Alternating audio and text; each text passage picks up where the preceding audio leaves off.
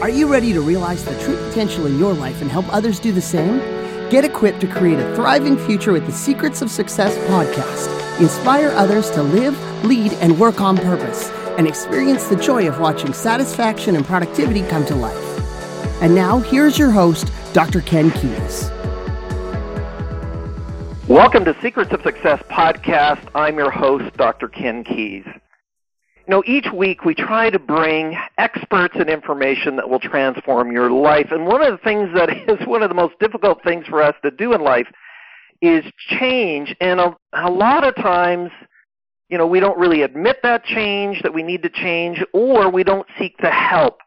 But today we have the help. Today we have the expert. Today, actually, we have the number one rated executive coach in the world, the number one New York Times bestseller, Triggers, which I have personally voted as my best business book in the last five years. Also, the author of What Got You Here Won't Get You There.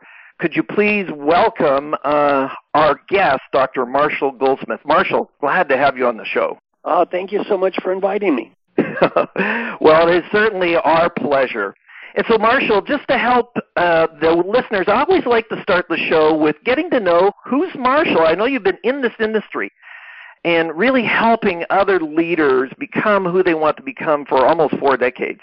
But where did Marshall come from? What was the impetus to you getting involved in this industry and, and just get us a sense of who you are and, and what led you into this work for the, for the greater part of your life? Well, a little background. My name is Marshall. I'm from a small town called Valley Station, Kentucky. I went to engineering school at a little engineering school, Rose-Hulman Institute of Technology, got an MBA at Indiana University, a PhD from the UCLA Anderson School. I was a college professor and dean when I was very young, and then for the last 39 years, I've done three things. One is I give talks or teach classes, which is what I love to do the most. I'm a professor of management practice at the Dartmouth Tuck School. I travel all around the world speaking and teaching. I've been to 39 different countries, uh, excuse me, 97 different countries.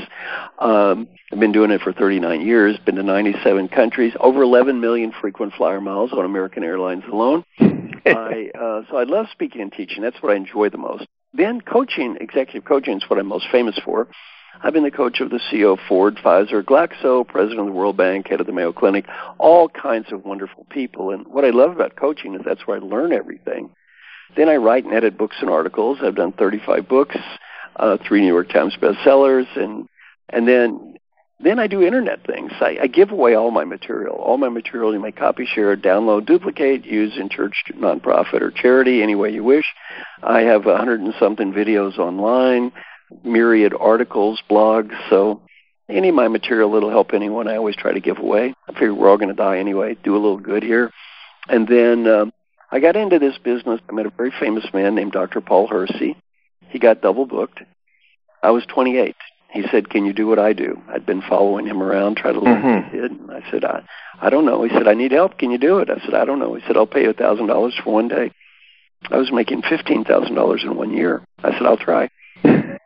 I did a program for the Metropolitan Life Insurance Company. It was ranked first place of all the speakers.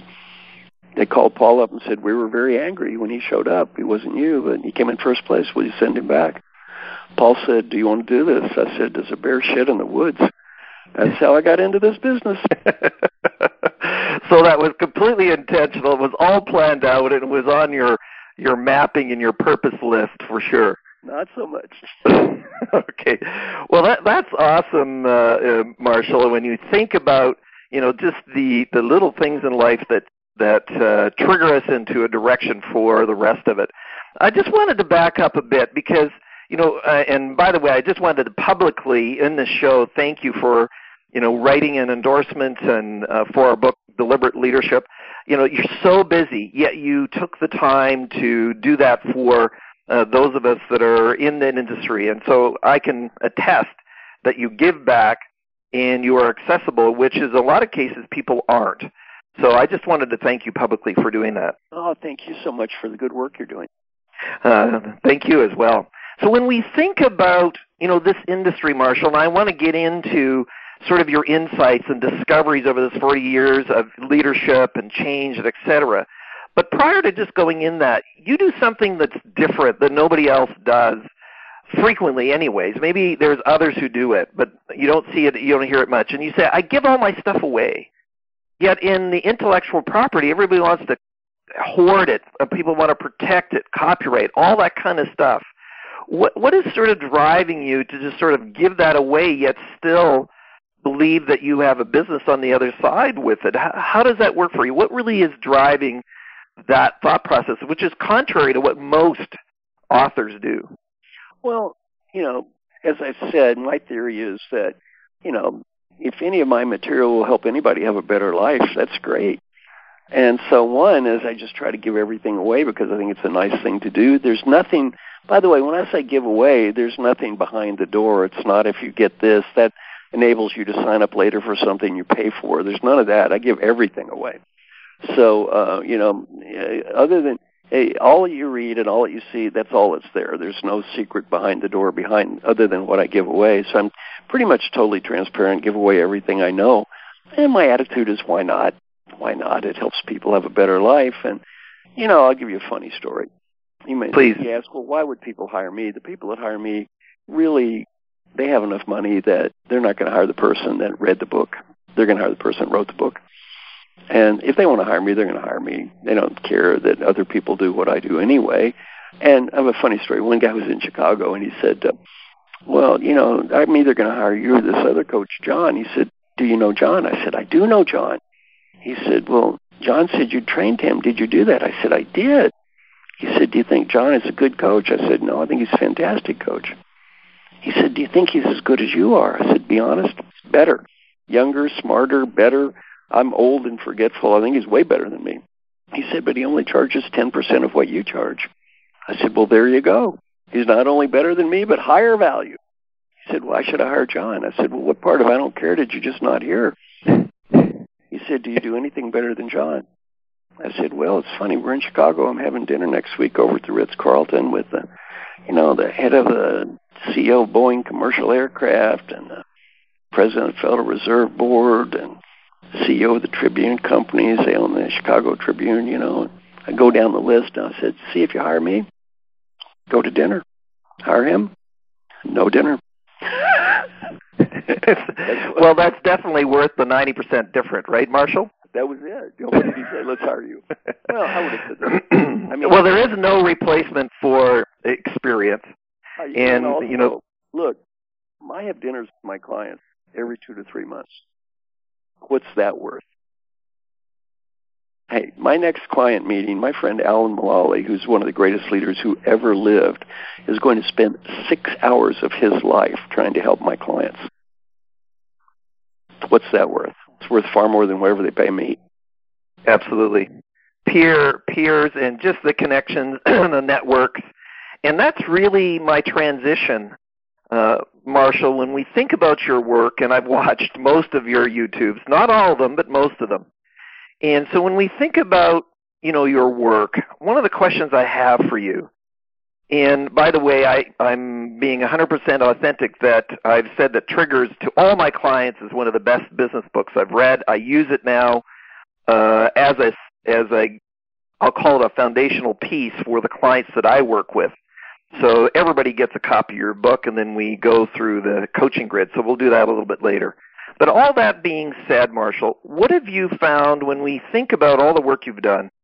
What are the primary issues or things that leaders and individuals that you're coaching with are working on or struggling most with or need the most help with? What would be the three or four or five things that just seem to kind of stand out as a common theme for people to really to transform and change their behaviors? Well, I'll I'll try to give you maybe three three case studies. Um, the big issue is typically issues of ego, winning, being right. You see, when you're at the bottom of an organization, it's all about you. You're an individual achiever, and you have to prove how smart you are, and right you are, and clever you are. The higher you go up in an organization, the less you want to do that. It needs to be all about them, how great they are, and your role isn't to prove how smart and wonderful you are, it's to make everybody else smart and wonderful. This is a very difficult transition. One of the greatest leaders I ever met, he said, you know, for the great individual achiever, it's about me, and for the great leader, it's all about them. It's very hard to make this transition. I was interviewed in the Harvard Business Review and asked a question, what is the number one problem of all the successful people you've coached over the years? What is their number one problem? My answer is winning too much. What's that mean? If it's important, we want to win. If it's meaningful, we want to win. If it's critical, we want to win. If it's not worth it, we want to win anyway. Winners love winning. It's very hard for winners not to constantly win. I give you a case study that almost all my clients fail. Almost all your listeners will fail. You want to go to dinner at restaurant X. Your wife, husband, or partner wants to go to dinner at restaurant Y. You have a heated argument. You go to restaurant Y. It was not your choice. The food tastes awful and the service is terrible. Mm-hmm. Option A, critique the food, point out our partner was wrong. This mistake could have been avoided if only you'd listened to me, me, me. Option B, shut up, eat the stupid food, try to enjoy it, and have a nice night. What would I do? What should I do? Almost all my clients, what would I do? Critique the food. What should I do? Shut up.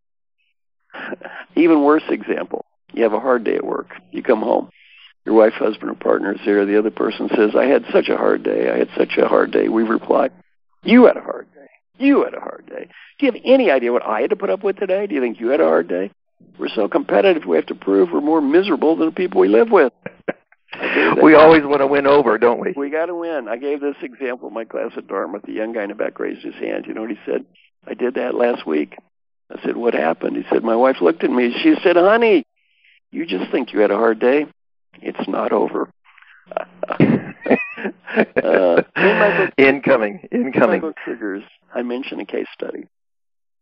I got an email from someone years ago. If any of your listeners would send me such an email, I would love this call.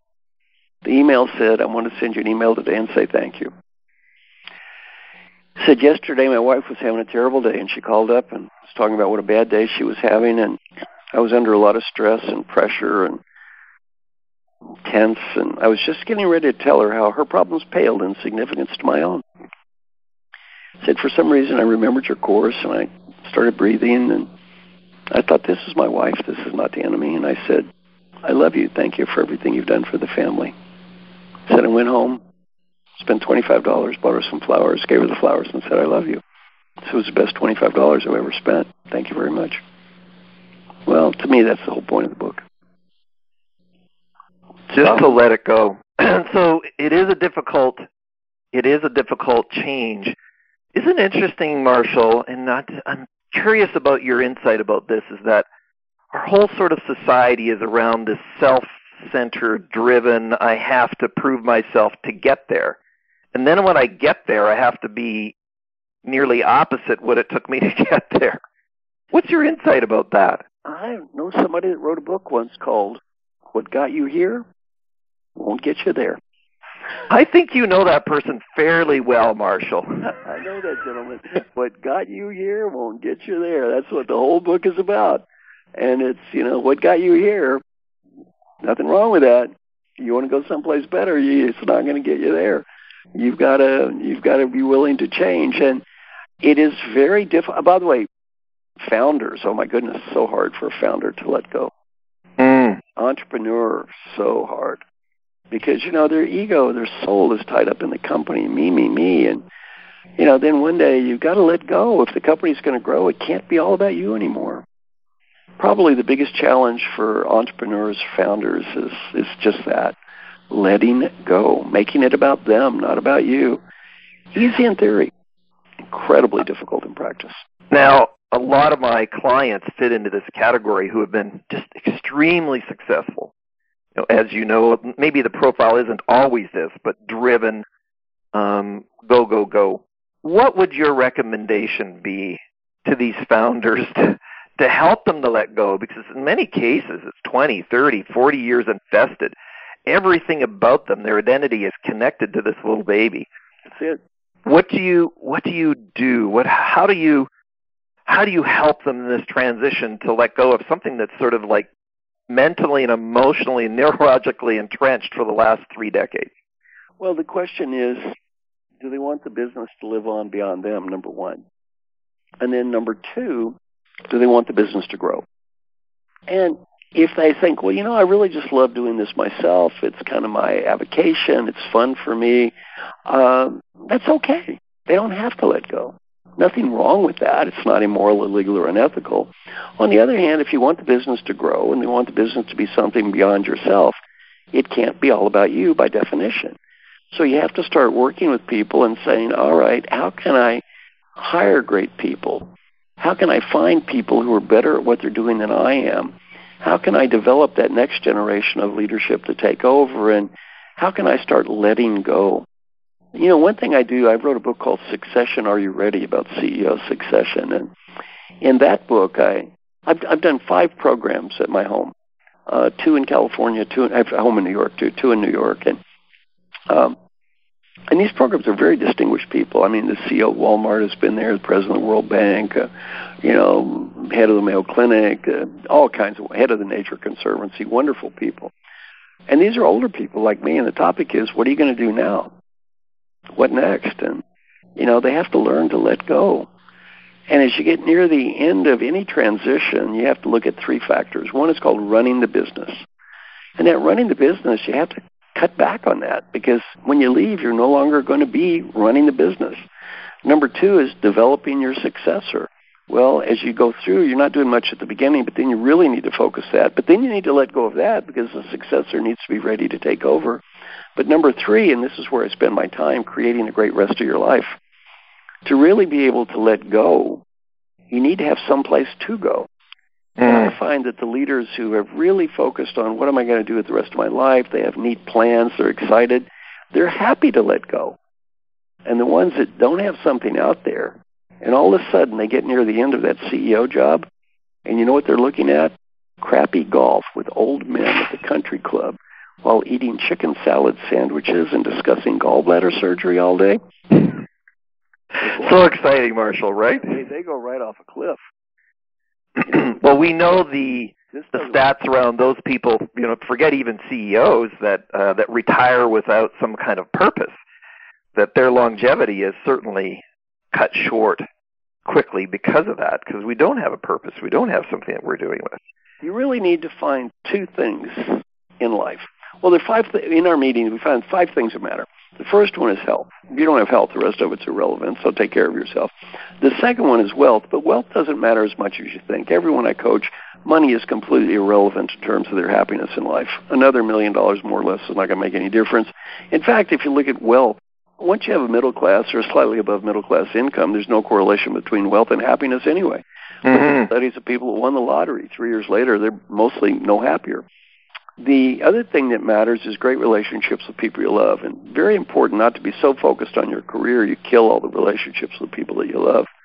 Then, assuming that you have a middle class or upper middle class income, that you are healthy and you have great relationships with people you love, what else matters? Only two things happiness and meaning. Happiness and meaning. Does do I love the process of what I'm doing? Does it make me happy? And is it meaningful for me? And again, happiness is the process. I, I like it. It makes me excited. I'm happy to do it. Meaning is the end result. The, the results of this process matter. They're important. And by the way, you need both. You see, if you just try to amuse yourself, the, you know, playing golf thing, mm. it might be amusing, but there's no meaning. After a while, it's empty. You know, after the ninth cruise, the cruise director jokes, they get a little, they get a little old. You know, that 14th castle is not so neat anymore. And then on the other hand, you don't want meaning without happiness. Then you're kind of a victim or a martyr. You need both happiness and meaning, the results and the process. And no one can define happiness for you but you. No one can define meaning for you but you. Those have to come from your heart. Absolutely. And then people have to go on that discovery to find it. Exactly. So if they've been a CEO and their meaning has been that work for whatever time it is, all of a sudden uh, they have to fill that void, but they also have to look for that. Let me give you a great case study. My friend Mark Tercek, a former managing director of Goldman Sachs, uh, in fact, he was a managing partner of Goldman Sachs. He was there for the IPO, made some bunch of money, he left, and now he's been for seven years the CEO of the Nature Conservancy. You know, wonderful organization. He doesn't take a check. He donates his time. He's really busted his butt for a cause he believes in, which is wonderful. But he's been there seven years Eventually, he's got to look in that mirror and say, okay, it's time for me to start thinking about the next transition. What next? What next? And you know, you, you need a what next. Absolutely, absolutely. Just uh, just as an aside, this is a little trivia. There's no word for retirement in Hebrew. So really, we're not supposed to fully retire. We we have our fellow colleague uh, Alan Weiss who said, "I'm not retiring." He did a full video blog about when he turned 65. I'm just beginning. Wow. So, uh, and we know that this wisdom that um, that we bring, or people bring when they get into their 50s and 60s and 70s, is that it's not to be banished. It's really to be embraced in whatever context that fits for them. Yeah, exactly. He and I are doing a book together. Oh well, that's awesome. And uh, Alan, Alan actually did. I did some mentoring with Alan 25 years ago, and then we've sort of stayed connected with uh, with him, and I just love his work and what he is doing there. So I know that you did some speaking for one of his conferences as well, yeah. not that long ago. So that's great. What's the name of the book, just so that pe- the listeners well, know? We're still working on it. Okay, okay. Well, that's awesome. I'm, I, I'm. That's just going to rock. That's going to absolutely rock. So when we think about ego, that was one of the items there. What, and, and we got into this idea of founders. What were a couple other items that you really discovered well, were the most? It's called adding too much value. Now, what does that mean? I'm young, smart, enthusiastic. I come to you with an idea. You think it's a great idea. Rather than just saying great idea, our natural tendency as a leader is to say, well, that's a nice idea. Why don't you add this to it? The problem is quality of the idea may go up 5%. My commitment to execute the idea may go down 50%. It's no longer my idea, now it's yours. Incredibly difficult for smart, successful people not to constantly add value, um, especially engineers, scientists. One of my good coaching clients retired a few years ago. His name is J.P. Garnier, CEO of GlaxoSmithKline. I asked J.P., what you learned about leadership as the CEO of this huge company? He said, I've learned a very hard lesson. And Every time your listeners become more successful in life, this lesson will become more real for them. He said, My suggestions become orders. My suggestions become orders. Now, I said, if they're smart, they're orders. If they're stupid, they are orders. If I want them to be orders, they are orders. And if I do not want them to be orders, they are orders anyway. My suggestions become orders. Ask him, what'd you learn from me when I was your coach that helped you the most? He said, tell me one lesson help me be a better leader and have a happier life. I said, what was that one lesson? He said, before I speak, stop and breathe and ask myself one question. Is it worth it? Is it worth it? He said, as the CEO of this huge company, 50% of the time I've had the discipline to stop, to breathe, and ask myself, is it worth it? What did I decide? Am I right? Maybe. Is it worth it? No. Mm. So it's getting the discipline for them just to to stop it, to just back off because these individuals are confidently contribute, I guess is the word. Well, here here's the problem. Effectiveness of execution is a function of A, what's the quality of the idea, times B, what's my commitment to make it work. Well, we can get so wrapped up improving the quality 5%, we damage the commitment 50%. And the, the damage of the commitment is when it moves from their idea to my suggestion. Exactly. Okay. Thank you, Marshall. and what would be a third well, item? A third one. A third one is, um, well, I, I teach people this. Uh, don't start sentences with no, but, or however, always proving that others are wrong. Uh, one night I had dinner with General Eric Shinseki, who was head of the United States Army. And I said, you know, he looked at me and says, Marshall, who's your favorite customer? I said, Sir, my favorite customer, smart, dedicated, hardworking, driven to achieve, creative, entrepreneurial, cares about the company, cares about the customers, great values, high integrity, gets results, and is a stubborn, opinionated know it all that never wants to be wrong. We're in a room surrounded by two to four star generals. I said, Sir, you think any of the generals in this very room may fit such a description?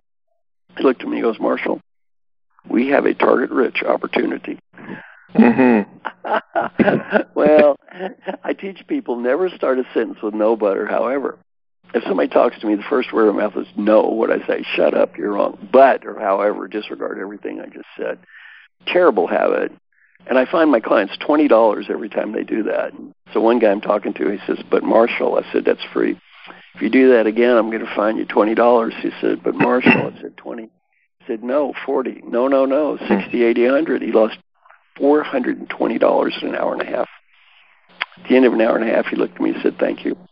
I had no idea. I did that 21 times, so he'd thrown it in my face. I many times would I have done it had you not been throwing it in my face? 50 times, 100 times. No wonder people think I'm stubborn. First thing I do when somebody talks to me is I, I prove I know more than them or they're wrong over and over and over again. He got so much better at being a good listener just learning that. Interesting, Marshall, that once I had written you or read your book about the no button, however, I started to pay attention about that in people's families. And it was it's amazing how many times significant others or spouses or parents or children will use no but or however in their just day-to-day conversation. That they just start the sentence with, "Oh no, no, no, the movie starts at 7, not not at 6:30." Right. No, no, no, no, but but but but uh, the other one, especially with the families, don't say that's great, but the worst thing we can do when recognize another person that's great, but um, two emails, a bad email and a worse email. Uh, in my class, I, I say, well, first I say, imagine the kid comes home from school, five A's and one B. You know, natural tendencies. That's great, but why don't you get an A every time? And the kid's thinking, that's great. Haven't I asked like you for a father? well, you know, terrible habit. So one email, a gentleman says, you know, I lived a that's great but case study. My son came home with five A's and a B, and I, I said, son, Daddy's proud of you. Then he wrote, my son looked at me in silence, and he said, I repeated, son, that's great. Daddy's proud of you. Then he wrote, my son said, when are you gonna start yelling at me? He said, I'm not going to yell at you. I'm proud of you. He said, my son was so happy. That's the bad email. Now, a worse one. Another gentleman thought that was a funny story. He wrote, I went home and told the story of that other father to my family. I thought it was funny. He said, my son looked at me and said, Daddy, I made five A pluses and one A. And you told me that's great, bud. And he wrote, my son said, I've never felt so hurt in my entire life. His son was the valedictorian of his high school, number one student in the whole school. What message was he getting from daddy? Not good enough. Not mm. good enough. We say that's great, but enough times to people we love. You know, we teach them there is no great. You know? I'm I'm curious, Marshall. You know, we're we we both sort of have psychology backgrounds. What drives individuals like the parents to do it? Where like where does this habit come from? That seems to be so entrenched almost culturally. Well, at least in North America. Well, I, this is not just North America. Other places, India's worse. Mm. Go work in India. You think it's bad in North America? It's worse in India, right? or China. Not all of China, but the up end of China. It's, it's worse, right? Yeah, this is basically back to that same thing of ego identification, desire to win, only now we're not winning ourselves, we're vicariously winning through our child. That little league parent screaming at the kid and the umpire, all that stuff. What's that about, right? Well, it's not the kid out there in the field. It's the parent out there in the field. We've become identified with the kid. It's all of a sudden me, me, me again. Kid doesn't win, I don't win. We ego identify with the kid, and all of a sudden, you know, we just get wrapped up in all this stuff, and all of a sudden, you know, it's not their life anymore; it's our life. Mm. Well, we, uh, you know, living in Canada, we have a lot of quote unquote hockey parents. Oh yeah. Many who have been banished from the arena because their behavior is just so pathetic. Uh, it's interesting. It's uh, being a parent is the one job you never have to apply to get. Right. Well, also getting into fight in Canada, yeah, the hockey parent is the worst. Getting into fights with other parents, and oh, yeah, there are horror stories about that. Oh, I've uh, yeah, or or um, even beating on young referees who are 12 and 13 years old. And so what's what's going on? So uh, one of the more difficult things to do, yet one of the more powerful things, is to just be conscious of our language of no but or however. Now, Marshall, with and thank you for all of that. One of the questions I have that is a curiosity for me personally, and hopefully the listeners as well. Can you take us through uh, fairly quickly? A, I'm now your new client. I'm a CEO of a Fortune 100 company.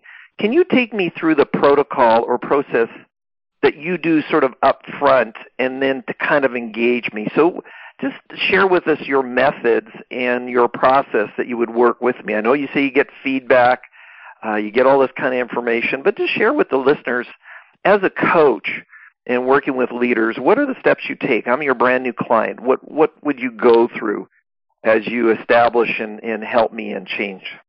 Well, the first thing is I don't get paid if my clients don't get better. Better is not judged by me or them; it's judged by everyone around them. So I'm very selective about who I work with.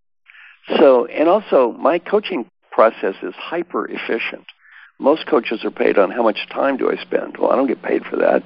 I get paid on results. The less time I spend to get results, the better it is for everybody. Yesterday, I talked with a man named Ian Read. Ian's the CEO of Pfizer, world's largest drug company. What's his time worth? He doesn't need me to waste his valuable $250 million market cap time. I'm mm-hmm. not there to waste time. I'm there to help him get better. The less time I spend, the better it is for both of us. So the first thing is, in my coaching, there's no arguing. You either everything is either required or optional. If it's required, if you don't do it, I just refuse to work with you. I'm not here to judge you. I mean, I don't care if you do it or not, but I'm just not going to work with you because I don't want to waste my time. What is required? If I work with you, you will get confidential feedback from everyone around you. You will pick important behavior to improve. You will talk to coworkers about what you learn. You and your boss or the board will agree these are the right behaviors and the right people. You will follow up on a regular basis. Apologize for your previous sins. Listen to me talk on a regular basis. Get measured twice. You get better, I get paid. You don't get better, it's all free. And if you don't want to do all that stuff, it's perfectly okay. I just won't work, work with you. I just don't work with you. After that, everything is optional. So what happens then is you and say if you're the CEO, you and the board agree here's the right people. I give feedback to you that's confidential. You agree here's the right behavior. I get a contract. If you get significantly better at these behaviors, judged by these people, it's worth this money. You develop a clear follow-up process where you apologize for your sins. You involve people on a regular basis. You listen to them.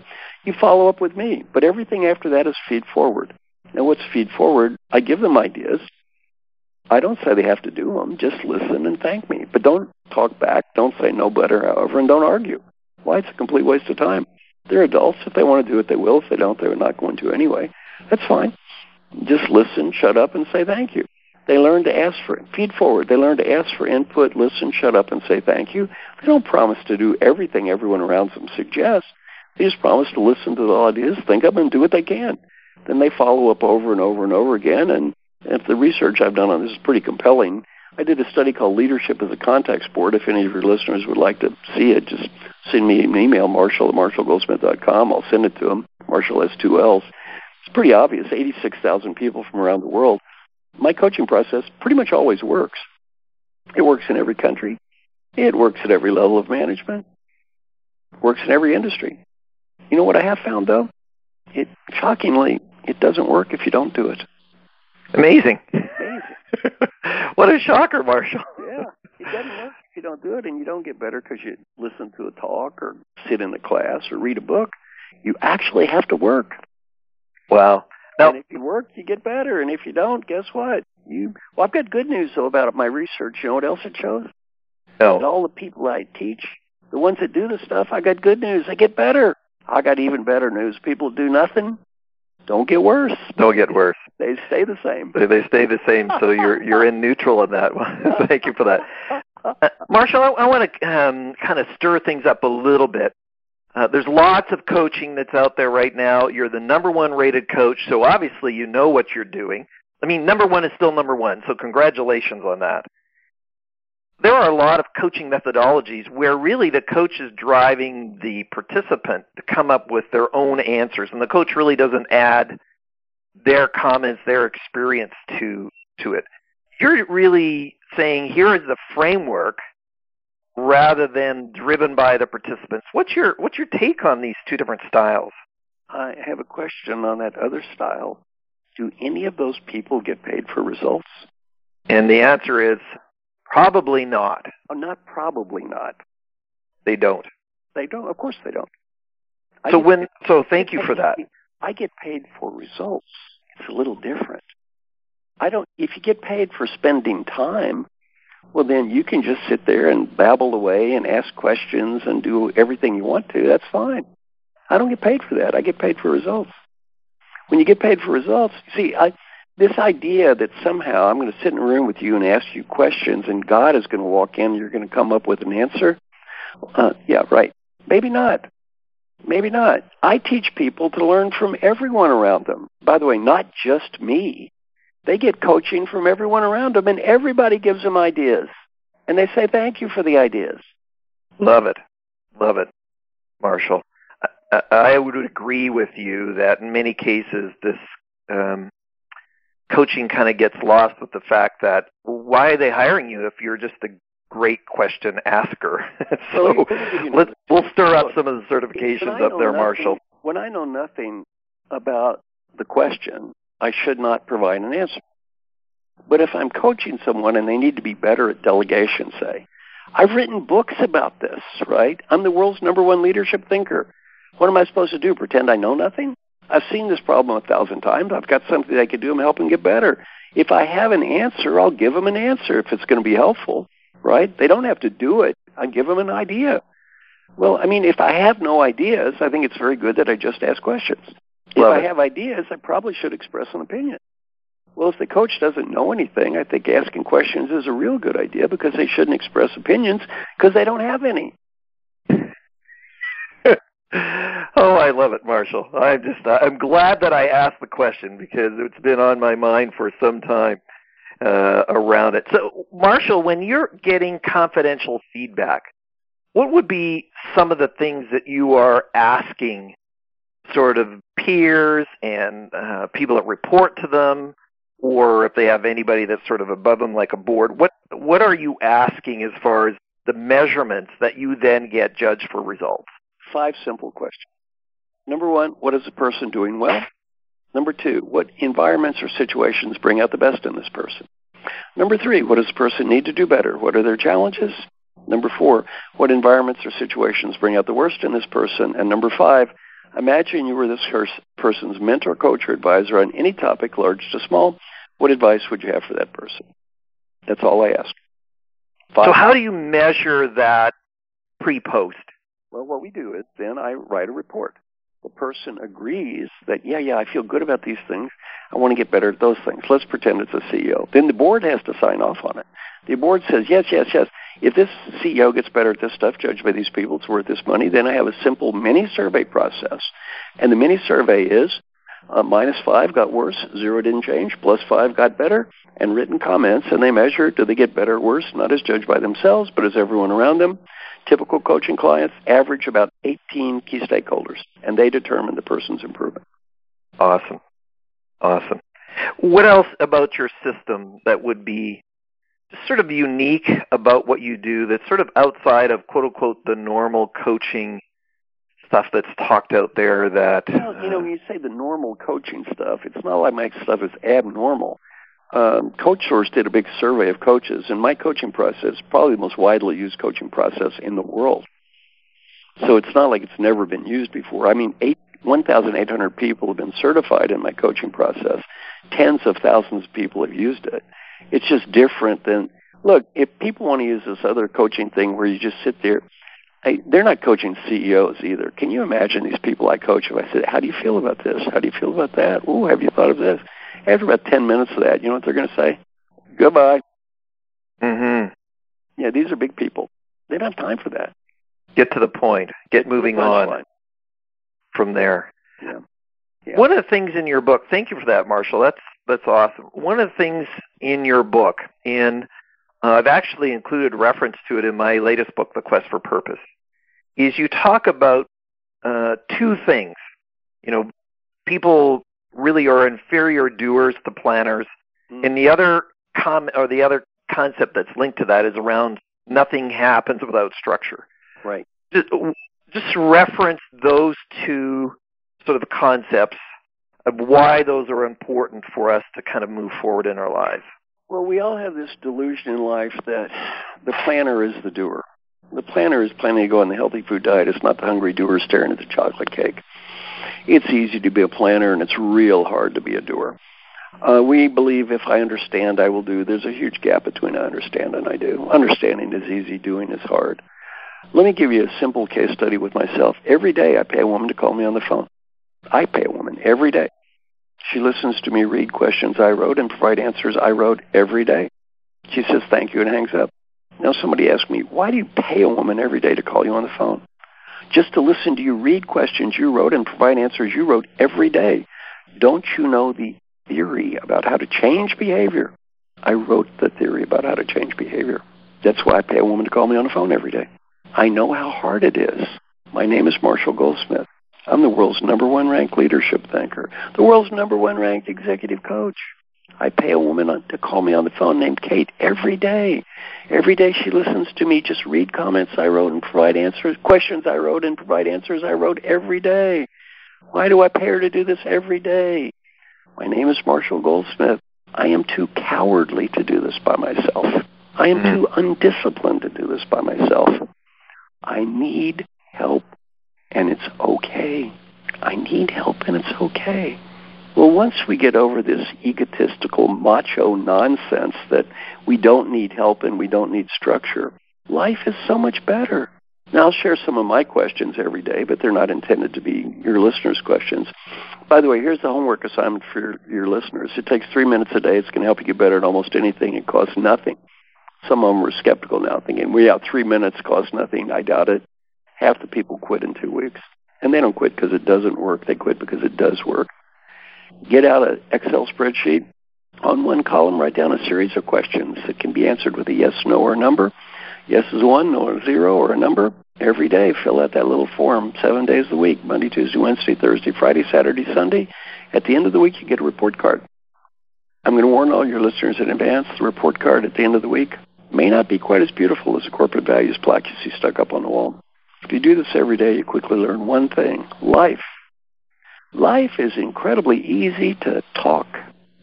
Life is incredibly difficult to live. Mm. It's hard to live. And have you ever tried this? Marshall, I, my, I have my clients do it. It's hard. And I, I have it in front of me. So I do have a question that actually I need to resolve with my clients who use this. Yeah. Is hard. that uh, how do you keep the engagement level? Some of them seem to get bored with the process or just get disconnected? Stop. What's your thing is just confront that directly. This takes two minutes a day. Do you get bored in two minutes? They're not bored. Oh, and by the way, have you heard this one? I don't have time. Yes. It takes two minutes a day. They're not bored, and they do have the time. You need to tell people in front you're probably going to quit. Which I do. And it's not that you're bored, and it's not that you don't have time. This is hard to do. It's painful. Now, by the way, I have a gift. I, I don't know. You didn't share this in my introduction. A, a special gift uh, about myself that I'd like to share with you right now. I don't know if you knew this, but I'm incredibly impressed with my amazing ability on a daily basis to screw something up every day. I don't know about you, but I'm just shocked at my skill in that dimension. Well, if you do this every day, you got to look at it. It's hard. Mm. very, very hard to do. You aren't bored. You're not too busy. It's too painful. It's very, very hard to do this every day. And it's that day-to-day discipline. People get also bored for being on healthy foods diet, and they get bored with working out. And they start, well, welcome to the new year. Yep. 30 days in, yeah, the, yeah. the, the number declines quickly. Yeah, well, and you know, you got to tell people, look, I don't care if you change or not, but if you're going to change, you have to change. And if you don't measure it, it probably won't happen. Thank you for that, uh, Marshall. And I do include, you know, I just I've said it several times already. I just encourage everybody that's listening to this show that you get the book triggers. The question grid is in there. We talk about, you know, passive and active questions, oh, yeah, or you do. That's it, passive and active too. My daughter Kelly taught me that. Active questions, a fantastic idea. They all start with the phrase, "Did I do my best to?" And if you look at those six active questions every day, just do those, you'll get better at almost anything. Did I do my best to set clear goals? Did I do my best to make progress toward achieving my goals? Did I do my best to find meaning? Did I do my best to be happy? Did I do my best to, to build positive relationships? And did I do my best to be fully engaged? Every day, ask yourself those six questions. And our research on this is amazing. Just doing this every day, you get better at almost everything.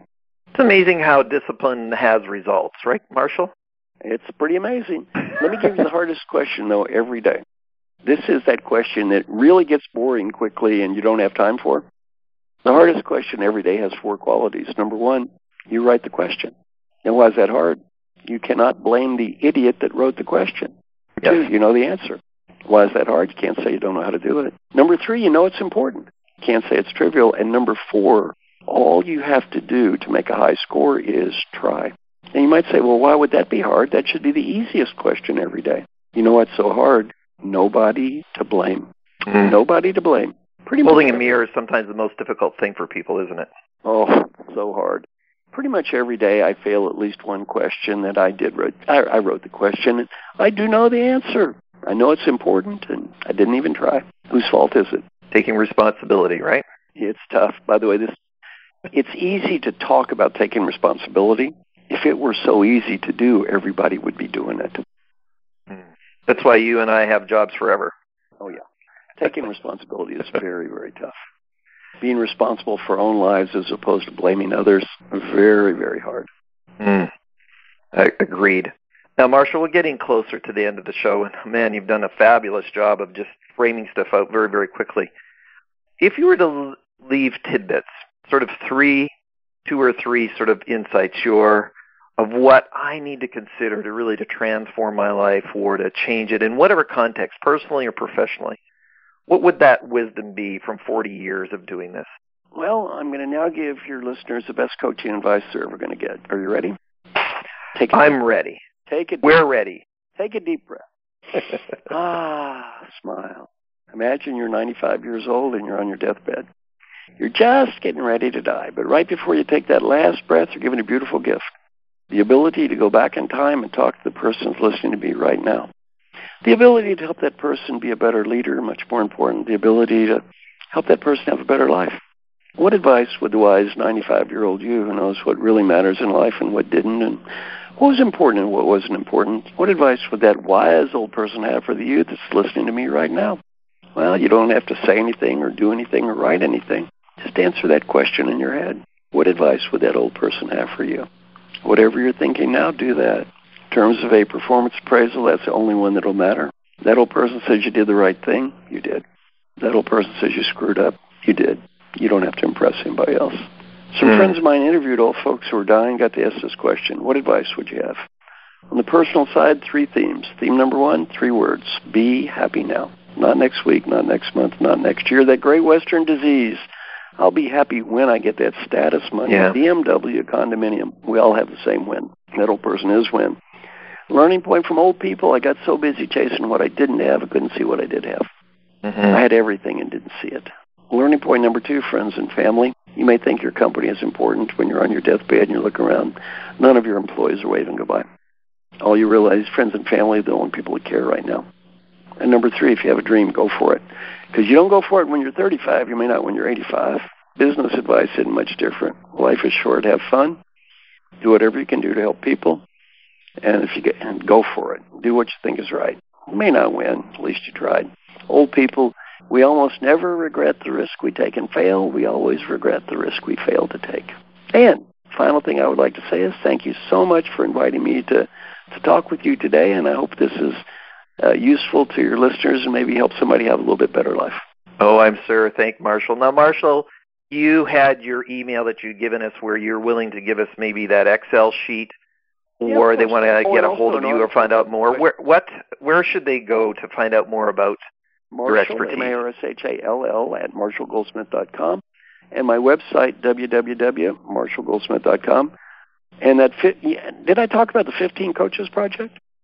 You had not, though. This will be uh, aired when it's uh, already expired. Oh, okay. but if you wanted to share, I think uh, you know as a as a wrap up is um, just share your project as far as what your intent is there. Well, I'm With the 15 coaches. 15 people. Unlimited coaching, mentoring for life. And the only price is when they get old, they have to do the same thing. And I'm really going to encourage a lot of people like me who are thought leaders to start trying to do this. Uh, pay it forward. Just the idea of give back all you have and encourage others to do the same thing. And hopefully the idea will spread to other people as well.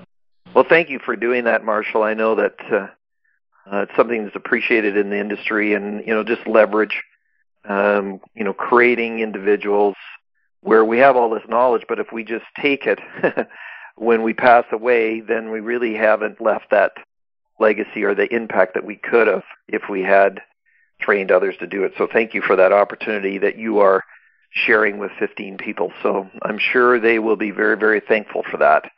Well, uh, the nice opportunity. thing about giving away knowledge is when I give away money, I don't have the money anymore. when I give away knowledge, I still have the knowledge, and someone else does too. Mm, very, very important, wise comment. Well, uh, Dr. Marshall Goldsmith, thank you very much for spending time with us and on this show. Um, very, very much appreciated. Uh, as we do every week, uh, I just want to encourage listeners if you enjoyed what was going on, that you would share this show with other individuals, pass it on, tell people about it. Uh, take action on the items that Marshall shared with you today so that your life can be better. Just thinking about it and planning it is not going to change anything. And as always, we appreciate that you have been hanging out with us. I'm Dr. Ken Keis, and this has been Secrets of Success. Have a great week. Thanks for exploring the secrets of success with us. If you want to keep the momentum going, log on to crgleader.com, scroll to the bottom, and sign up for our inspirational emails. You can also take your success to the next level by following us on Facebook and Twitter and connecting with Ken on LinkedIn. We hope you have a great week and look forward to you joining us next time for the Secrets of Success podcast with Dr. Ken Keis.